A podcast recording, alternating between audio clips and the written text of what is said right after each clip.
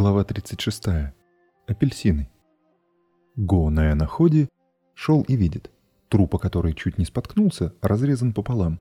Го на эноходе превратил половинки в двух юношей. «Ты будешь года кип», — сказал он, — «из головы, а ты — года чак, из ног». Братья смотрелись и пустились в путь. Направились по первой дороге и попали в беду. Еле живы остались. Пошли по второй то же самое. Осталась третья дорога. Братья резво шагали и добрались до мест, где жила людоедка. Каждый день она ставила капканы на одиноких путников. «Смотри», — говорит Годочак, — «капкан. Залезем в него и посмотрим, что за дом у хозяйки. С нами-то ничего не случится». Приплелась старуха. Глядит, два человека раскачиваются в петле вниз головой. Ее взгляд остановился на бедрах юношей. Какие пенисы, восхищалась она. Мужских органов подобных размеров людоедке еще видеть не доводилось. Старуха освободила пойманных из ловушки. К ее радости оба оказались живы. Она повела братьев домой и, не тратя времени даром, устроилась на лежанке. «Интересно, кто подойдет первым?» – размышляла она. Каждый из братьев желал доказать другому свое превосходство. «Я могу не кончать два дня и две ночи», — заявил Года Килл. «Я не меньше», — ответил Года Чак. Но только лишь Года Килл попробовал, как вскочил, ревя от боли. Трудно сказать, на что рассчитывал Годычак, который не мог не заметить, что пенис у брата откушен. Тем не менее, он тоже лег. И закричал еще громче. Однако страшнее всех голосила старуха. Два пениса, оставшиеся в ее зубастом лоне, жгли как огонь. Они были словно перцем намазаны. Ни одной женщине такое выдержать не под силу. Братья бросились из дома вон. Старуха освободилась от невкусной добычи и принялась готовить гостям угощение – она догадалась, что братья вернутся и попытаются что-нибудь украсть. Положив на видное место отравленные апельсины, старуха спряталась. Ночью Года Килл и Года Чак проникли в дом, схватили апельсины и убежали. Как вонзили в них свои зубы, так и упали замертво.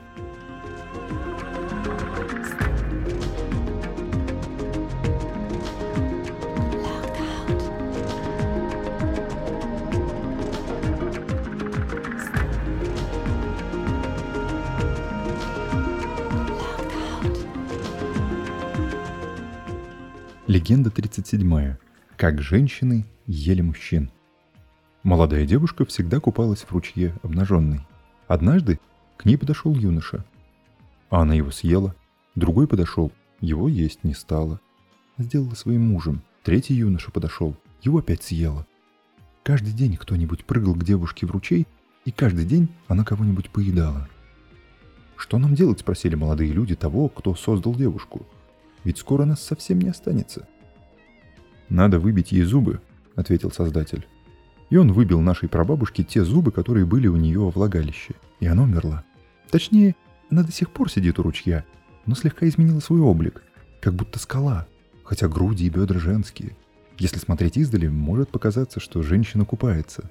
Одна девушка приблизилась к ней и потрогала, ей почудилась под рукой живая плоть. И запах тела тоже ощущался – Раньше женщины ели мужей.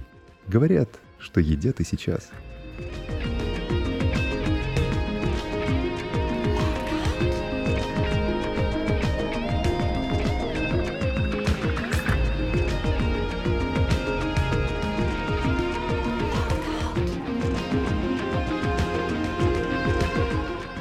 Легенда 38.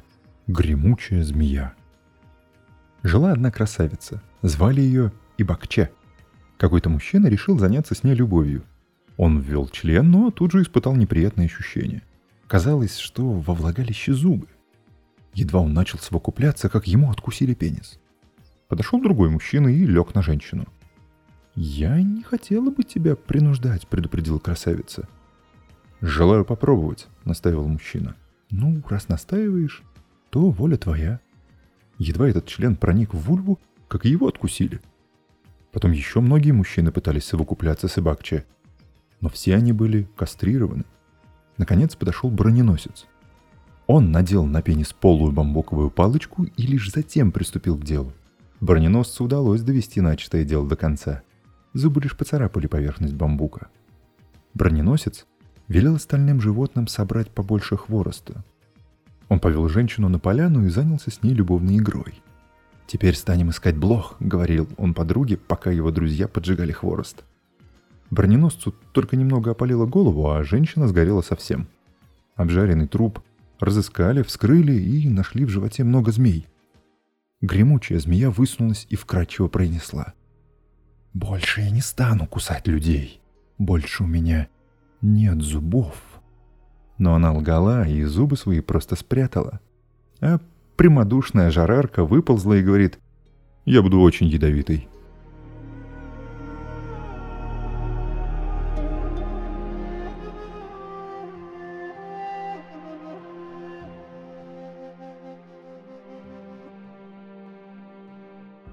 Легенда 39. Бананы. В те дни у индейцев Югпа совсем не было женщин. Один холостяк пошел в лес и срубил пять банановых стеблей. Он положил их на землю в ряд и каждому привязал набедренную повязку. А потом спросил, «Пить хотите?» «Конечно хотите», — ответил он сам себе. И дал им что-то попить. Потом взял нож, снял с банановых стеблей набедренные повязки и в каждом вырезал женский половой орган — «Теперь вы мои жены», — заявил человек, в ответ раздалось хихиканье. «Вам не придется больше страдать от голода», — продолжал человек. «Я расчищу большой огород, так что еды будет вдоволь. Вот вам сейчас еда». Жены поели и остались довольны мужем. Он стал ежедневно с ними совокупляться и каждый день сдирал со стеблей высохший лиственный слой. Жены поэтому выглядели постоянно гладкими и свежими. К тому времени, когда стебли совсем истончились, на каждом проклюнулся молодой побег. Эти побеги человек считал своими детьми и о каждом заботился. Наконец жены умерли, и он взял пять новых.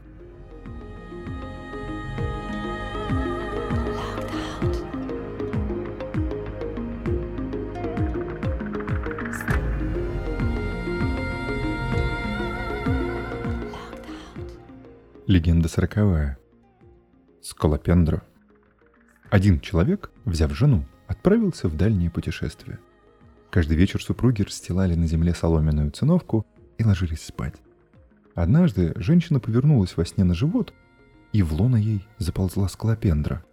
На следующую же ночь муж обнял жену и тут же вскочил, страшно ругаясь. Он кричал, что стал импотентом, так как половой орган жены кусается. Склопендра жила внутри женщины целый месяц, обзаведясь многочисленным потомством – когда у женщины начались обычные кровотечения, многоножки вылезли наружу и уползли грызть листья, но к вечеру вернулись назад. На следующий день произошло то же самое, однако на сей раз женщина заметила их передвижение, хотя и не сумела ему помешать. На третий день она пошла к реке, села на корточки, подождала, когда скалопендры вылезут наружу, и тогда прыгнула в воду. Женщина избавилась от непрошенных постояльцев. Однако муж ее все равно бросил – и никто из других мужчин тоже не взял.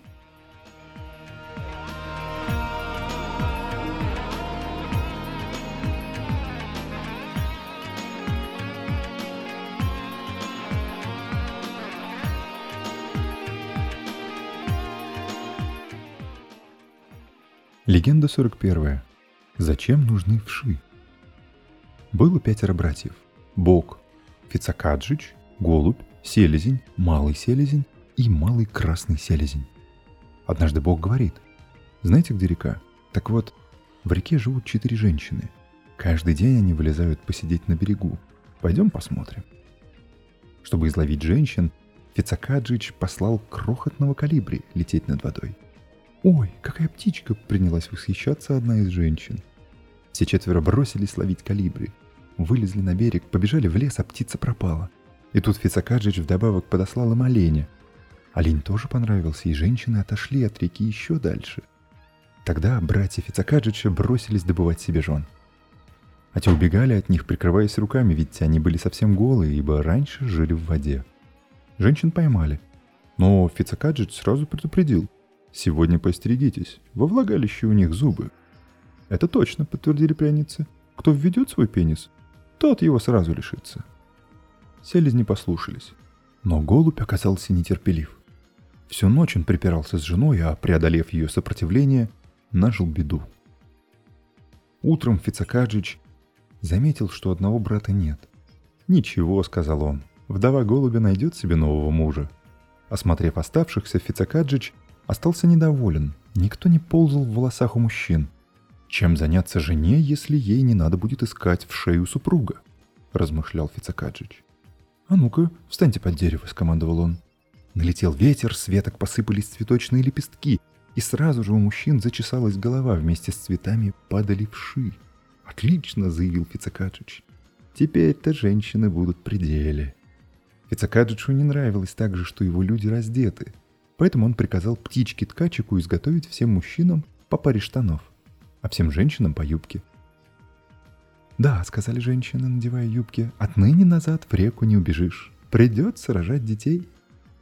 Потом Фицакаджич принес кактус. «Ложитесь и снимайте юбки. Я должен вас осмотреть». «Мужчинам не положено осматривать», — запротестовали женщины. «Однако я Фицакаджич, и меня надо слушаться. Без меня вы бы бродили сейчас по лесу и никогда бы не нашли себе мужей». Он стал пальцем втирать кусок кактуса каждой женщине в стенки влагалища. В результате находившиеся там зубы выпали. «С сегодняшнего дня можете совокупляться с вашими женами, если хотите, конечно», — объявил Фицакаджич мужчинам. На следующее утро Фицакаджич прогуливался неподалеку от места, где расположились женщины. Он почувствовал запах, который ему не понравился, слишком сильный и стойкий. Фицакаджич отправился в лес и принес оттуда ворсянку, маслянистое растение с подходящим, как он решил, ароматом. Фицакаджич смазал всех четырех женщин соком ворсянки и предложил братьям ближайшей ночью опять заняться любовью. На утро Фицакаджич принюхался и почти ничего не почувствовал. «Вот так лучше», — довольно подумал он. Теперь никто не сможет узнать, совокуплялись мужчина и женщина только что или нет. А братьям сказал, «На этом мое дело завершено. Я неплохо поработал с вашими женами и больше ничего исправлять не собираюсь».